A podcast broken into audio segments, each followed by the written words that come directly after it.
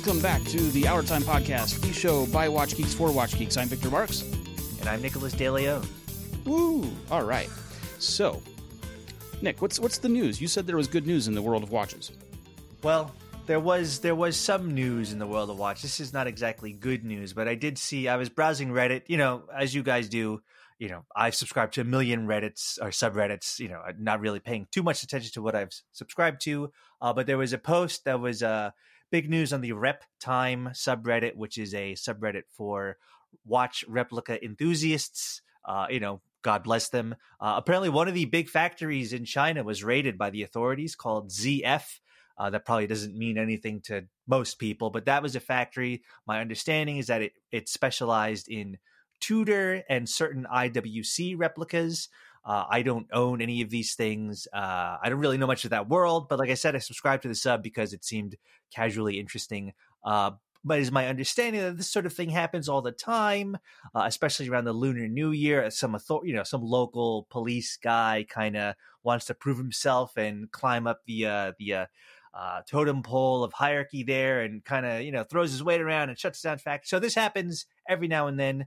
My uh, assumption and the and the thing that folks were saying was that eh, in a couple weeks this will all blow over and everything will be more or less back to normal. Uh, but again, as as listeners know, I am new to the watch world. I'm only about a year into this, uh, and to see news that like one of the more prominent factories uh, raided by police was, you know, I'm not making a judgment call. It is newsworthy. Newsworthy does not imply a moral, uh, you know, yeah, support or not support. It's talking yeah, about the events itself. It is an event in the news. I did actually reach out to the Chinese uh, Ministry of Foreign Affairs, and I reached out to the Chinese uh, Horology Association for comment. I have not heard back. I'm a little surprised that the Chinese Ministry of Foreign Affairs didn't deign it uh, appropriate to respond to a watch mm. blogger, but yeah, yeah. we have to request review is that.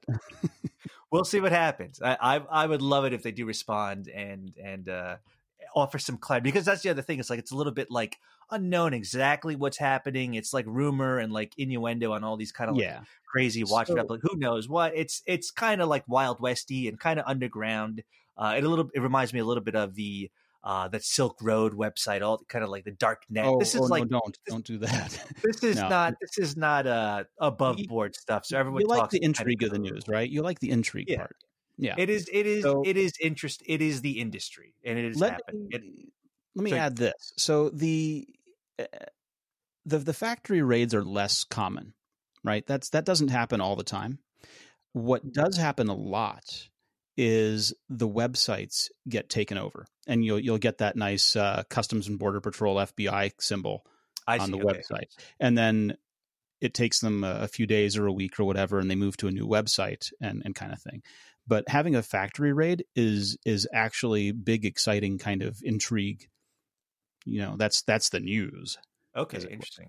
Yeah. yeah, no, there the folks were, you know, the reactions I saw were sort of a mix between people, you know, the, you know, this, the, the world is, the world is ending. This is terrible. Our, our fun little thing is over.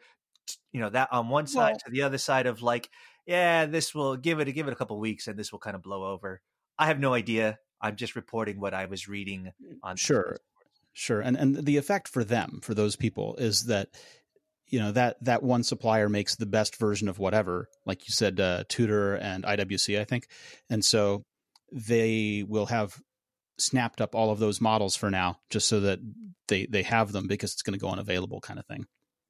Yeah. And, That's- and, and that's I was I was sort of thinking, you know, all- this sort of gets into, uh, I guess, capitalism and like labor and like, well, though some of those people, you know, employs workers. People were working there. That was presumably how they made their living. What do they do now? I have no idea. This is obviously well beyond uh, my level of expertise, but it is it is interesting. You know, these sort of like underground markets, and this is any good. You know, this is this could be watches, this could be sneakers, Handbags. this could be yeah, whatever. Pick pick a pick a commodity, and people are making. Does it does it say something about me that I went straight to handbags and you went to sneakers? I've I've like I think I said I got into sneakers over the past Whoops. couple months. uh, yeah, too many expensive toys. I'm like, collecting. yeah. This is what So, happens when you get slightly older. and you Speaking, have speaking of expensive toys, though, you want to you want to talk about that Moser? Yeah, no, this is uh this was the first repeater that I covered for the site. And again, I've only been contributing to the site for eh, let's call it three months. I don't know, something like that. Uh, Moser, a, a, company I've not, you don't really see on, you know, the watches subreddit or like the regular uh, parts of Instagram. And, and why is that? Uh, my assumption is that they are uh, very expensive, and so yeah. folks don't really get to show them off. It's not exactly a, a turtle or an SKX or even like a you know like a Seamaster or whatever. Yeah. These these are, uh, you know, I would expect you know athletes and you know Formula One drivers to like be wearing this thing, not hey, not guys who work at like you know. I had a Moser on my wrist for for a few months. How was it? Wow, you should be. it was fantastic.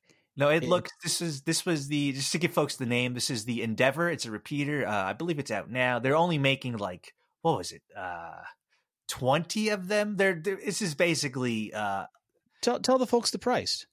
Uh, it is what was the price? It hundred and thirty thousand Swiss francs, which is right now around 370,000 US dollars. So this is not exactly an iPhone.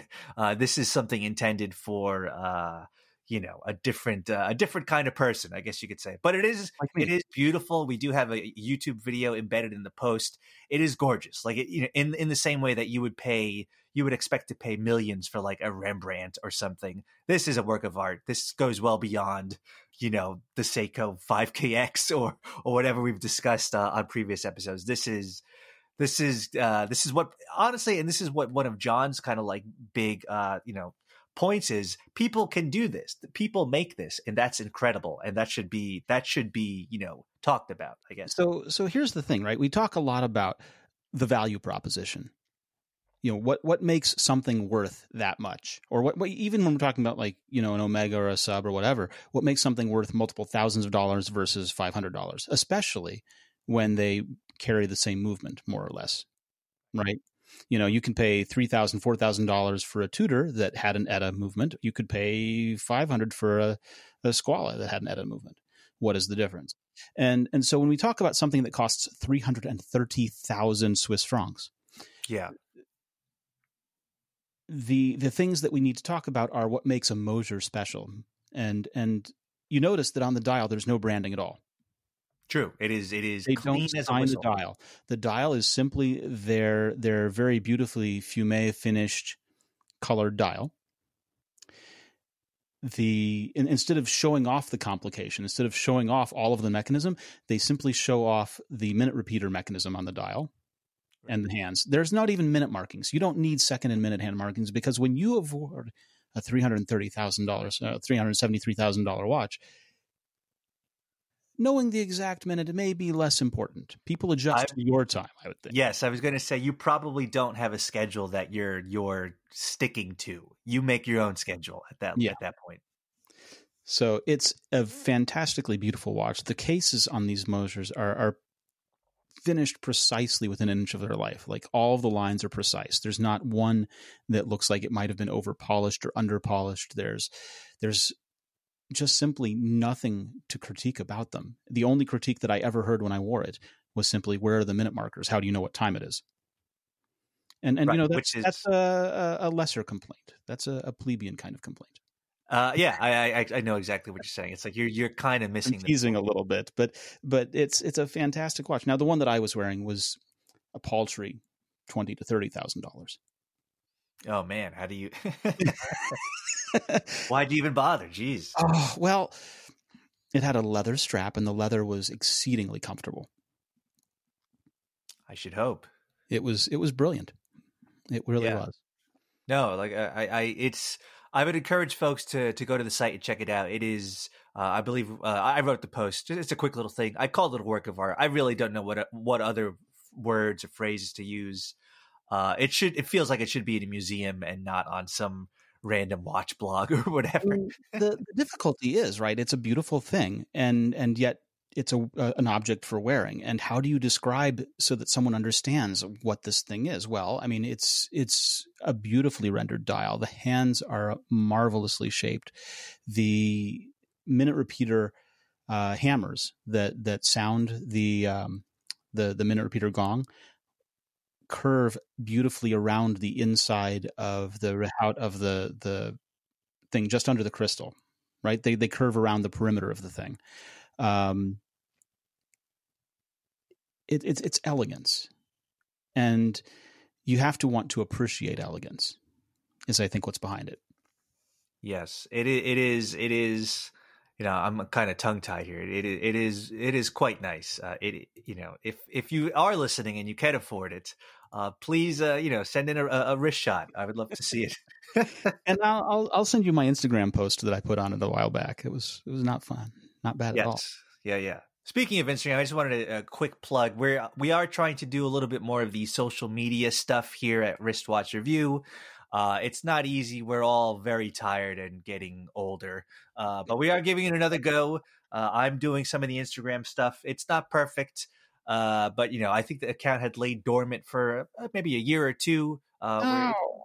Picked oh. it up again. We're trying, so right. I encourage you to check out the Instagram account. It's just, I believe it's just Wristwatch Review on Instagram. If you're listening, get like and subscribe and all all that type of stuff. So, yeah what what watch have you been? Did you get your Royal Oak?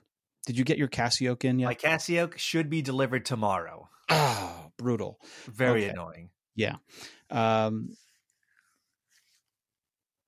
yeah. So what else is going on in watch stuff? I mean, we talked about the the Grandville that I've got on my wrist, which is admittedly fantastic. As I've been sitting here, this is how great that toolless bracelet is. As I've been sitting here with you, as we've been talking about other stuff, I adjusted the bracelet. Now you're now you're just bragging. I am. But it, that's how fantastic this thing is is that I adjusted the bracelet while we were sitting here talking and it wears so nicely. It's brilliant. I, I like it. I like the way the light catches the hands on it. The dial color is fantastic. That's no, good. it's it, it's good. Yeah. How how long do you have? Uh, is that another month or so you got with it? Maybe, yeah. Give or take, yeah that's that's another you know slightly inside baseball to the listeners. Uh, you know, a lot of these watches we get on loan. Uh, you know, they get sent back to the company. We had them for roughly a month. Uh, it's no different than the gadget world, as I explained in previous episodes. I, my background is in technologies and gadgets, and anytime you see you know a big site, you know, review the latest iPhone or the Samsung Galaxy, those are on loan. The guys don't get to keep it. It's not like some some big uh, you know, conspiracy. It is on loan with the company. Lawyers look at the paperwork, uh, and it gets sent back in, you know, a, a month. We, don't, we don't got no stinking lawyers for this. Yeah, no. But just so folks know, it's like it's not and like we're sitting here collecting. I want to make it even more clear. Like so, frequently there are no agreements, right? We don't. We don't. Uh, sometimes we get loan letters that we have to sign, and and it says you return this within X amount of time, or else you pay retail. Yes. And sometimes, more frequently, it's just arranged out of an agreement and email where I would like to review this. Can you send it? Yes, I can send it. Great. Will you pay for a return label to send it back? Yes, I'll pay for a return label to send it back. That's all that it takes to arrange a watch review. There's nothing more formal than that. And so, you know, when we talk to a, a, watch brand, a watch company, and say, we would like to review this, can you send one? And they say, yes, that's it. That's all there is to it. And we send it back. Yeah, no, and, and that is a real change from uh, you know, year. I, I can't speak to the watch world, but like in the in the in the gadget world, it was it was way more formal. I think with the rise of influencers and YouTube and Instagram and, and kind of the democratization, if you will, of uh, of media and criticism and all this kind of fun stuff, brand the smart brands uh, are are way more accessible uh, than they were, you know, in the yeah. earlier part of my career. Well, and it also comes down to who, who's running their PR agency as well, but we we've seen a lot of great things, right? We've seen so there's this this Zodiac Grandville, there's the uh, the Moser that you were talking about. Um, what else have we got in? Let's see, we got a, a, Santo, which I don't even know if I'm pronouncing correctly. Shanto, Santo. Yes, I don't know. Uh, there was a cool Arab. What was the the one Patrick looked at? Yeah, the, Patrick uh, looked at Santo, and I've got one here to look at too. Um, oh, he had one earlier in the week. I'm, I'm scrolling in real time. Uh, the Undone Arabian Nights. This was ah, cool. Ah, the Undone. This, yeah, we published that uh, so two days ago, I guess. Undone got, is a weird yeah. story, man. Do you know Undone's story? I don't know. Tell tell tell the listeners and myself as well. Okay, so like like the other week when we were talking about uh, the the Nereus watch, where it's uh, a person who had a business doing something and then grew it into the bigger thing of watchmaking. Like he was a, a, a strap seller, a strap maker, who then grew it into making a watch and that was his first watch. So Undone is also similarly started out initially um, before he did Undone, he was doing bracelet repair, and he would refurbish vintage bracelets and things like that. Then became this watchmaker, and his thing has always been that Undone makes customizable watches. You can have him put your logo on the dial, you can have him put your logo on the case back, you can do all kinds of things with it. Pick your own colors, the whole thing. And so the Arabian Nights watch is intriguing because you get a dial that's got this almost sparkly starlight kind of quality to it. Yes. And the Arabic numerals are a thing that vintage Rolex would have done and still does to this day actually. And and so he's sort of taking that that look and feel and style without actually being a straight copy. That's what we call homage. He's he's paying honor to that idea of that design. Yeah, no. I uh, here's another one. I would encourage folks to go to the site to check it out. It is uh, quite a quite a unique dial. I don't know that I've seen you know this. I haven't seen this go, color go back, for Well, go back through our archives and look for Solas because Solas did a dial where they embedded little bits of chipped glass into the dial to catch the light, and it's just incredible. Okay, yeah. Um, the the thing that I have to comment really about Patrick's review of this Arabian dial is is that he totally failed to refer to the Disney movie Aladdin. Did he really? I just skipped. There's no ref- Arabian Nights like Arabian Days are It 100 percent looks like the Sega in a lot of ways, and Aladdin. he totally missed it. Yeah, yeah. No, I mean that's. I mean, did he not see the movie? I don't. Did he not see the Will Smith remake? uh, geez, maybe he only saw the Will Smith remake. That would actually be pretty funny. Oh. Yeah, no, this is another cool kind of this, and this is another thing that I, I you know, I again, I, I, won't belabor the point, but uh, relative noob to this world, I was not familiar with the world of micro brands, all the kind of cool stuff that's going on, you know, be other than you know the the big guys, Omegas and Rolexes and Seiko. There's like a whole world of like really interesting stuff that I had no idea was happening, and this is this is uh, Exhibit A of that. This yeah, is a really so, interesting looking. So one of the things that I struggle with is what is a fashion watch versus what is a quote unquote real watch. Sure, I have seen that debate. What is what is your take? I, I don't have a good one. Um, the the problem is so we could say for sure Daniel Wellington, right? Sure. Quartz, minimalist dial, Bauhaus kind of style influence yes, style. Exactly. Yeah. They didn't originate that style. There are a million just like it. It's a fashion watch.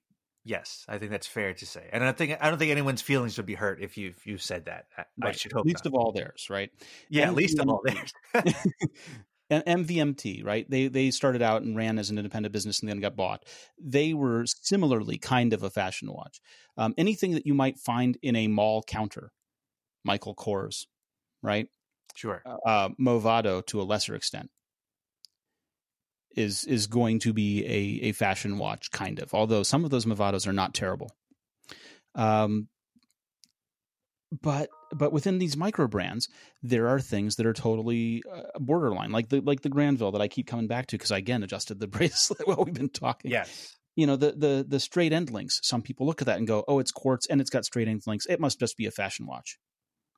I wouldn't that that is not the the phrase how, that would come to mind. how do you distinguish undone where everything is about the look and the and uh, down to customizing the dial colors and everything else and customizing the case colors is that a fashion watch because it's trying to be fashionable right is it playing with your I, fashion sense maybe maybe inherent in the term fashion watch you have to think about like scale or distribution like no one is going to accidentally come across uh, this undone Arabian Nights. Like I find that very hard to believe that someone would just stumble upon that. You have to be a watch aficionado. You have to be into watches to find that. So I, I bought this uh, Zodiac Grandville thing, and I, I know I was sent the Zodiac Grandville for for review. Let's be accurate, and and it arrived with a dead battery, which tells you immediately why John's not going to like it. Sure, because that would be quartz, and why would you want a quartz watch, right? We, we appreciate all things mechanical with the soul of the gears and the, sure, the craftsmanship yeah. of days gone by and things like that. And there's a lot of romance there. But Zodiac is a Swiss company and they stuck a Swiss quartz movement in this thing. It's 40 millimeters. Lug to lug length is 46 millimeters. It's a 10 millimeter thin watch. So it's it's a very nicely proportioned watch. Right. And I showed it to you, and your immediate reaction was what? Uh, I I was like exclaimed. I was like, "Ooh, I like that. It's very nice." Yeah. So right away, the immediate the, the, the gut reaction is that's very nice, and it's a, a, blue dial stainless steel on stainless bracelet. The bracelet is incredible. It looks. It also looks very nice, just from judging from the pictures on their site. Well, now it's it's got straight end links. They're not machined end links. They're not they're not machined to fit the case or anything like that. And so it's um it's it's very very classic in that respect. But the bracelet does something very interesting. It's it's a typical oyster bracelet kind of construction, right? Three links across. Right. Okay one of them folds and it, it rotates out of the way so that you can then remove the link. It's completely able to be adjusted, remove, add links without any tools at all. Oh, that's that is uh, super. I one of the reasons why I don't I don't love bracelets usually. I, am not like a, a, NATO guy. I don't really have. Well, you're wrong. Uh, bracelets are awesome, but go on. Bracelets are just a hassle. Like I, I, I know you do it once and you're done, but like ah, I, I don't know. I, I haven't I haven't put too much thought to that argument, but like they're they're a little bit fussy for my taste. Yeah, and and the worst problem is that so there are different ways of doing bracelets, right? There's the the classic I'm just going to stick a split pin in there and you have to force it out and that's kind of garbage. Like that's the cheapest way you can make a bracelet. The next one is the screw link, which is great, except that you get people who make really bad ones with bad screw heads or bad threads, or they come loose, or they don't stay tight, or all, the different things that can go wrong there. Or even yeah. they're perfectly made, and some jerk with a bad screwdriver comes and marks up the side of your bracelet. That's what happened. I had the Oris, uh, their diver that just came out a month or two ago with their new in-house movement.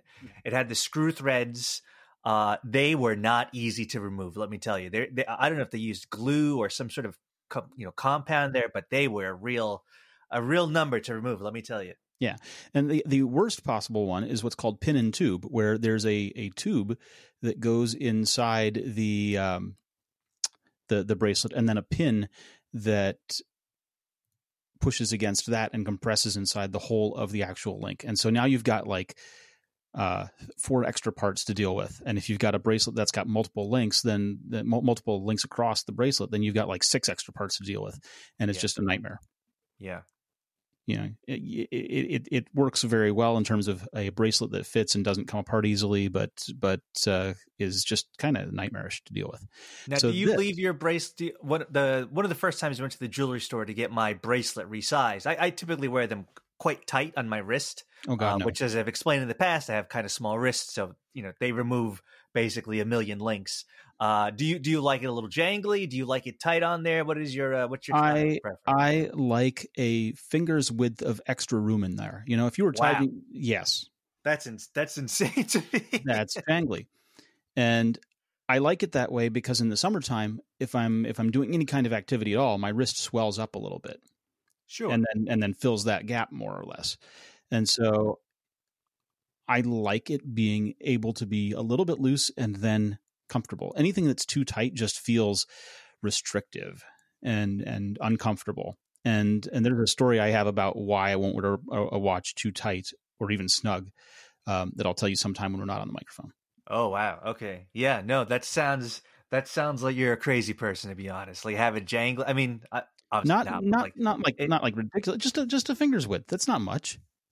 Uh, I mean, okay, I guess I don't know. I'm I'm confused and you're dazed, is what you are. Yeah, no, no. I I I needed a little tighter. The, the guy at the jewelry store was like, "Are you sure?" And I was like, "Sir, uh, who's the paying customer here? Let's go." Yes, I, but like, but let me let me ask you something.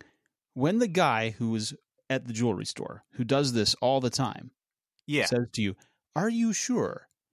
that is a moment to reflect. That's a moment to step back and say, this person who does this every day is asking me if I'm stupid. Usually I would agree with you, but for whatever reason, in that moment in time, I was like, bro, let's just let's oh. just do it here. But yeah, oh. usually I do I do defer to people's expertise.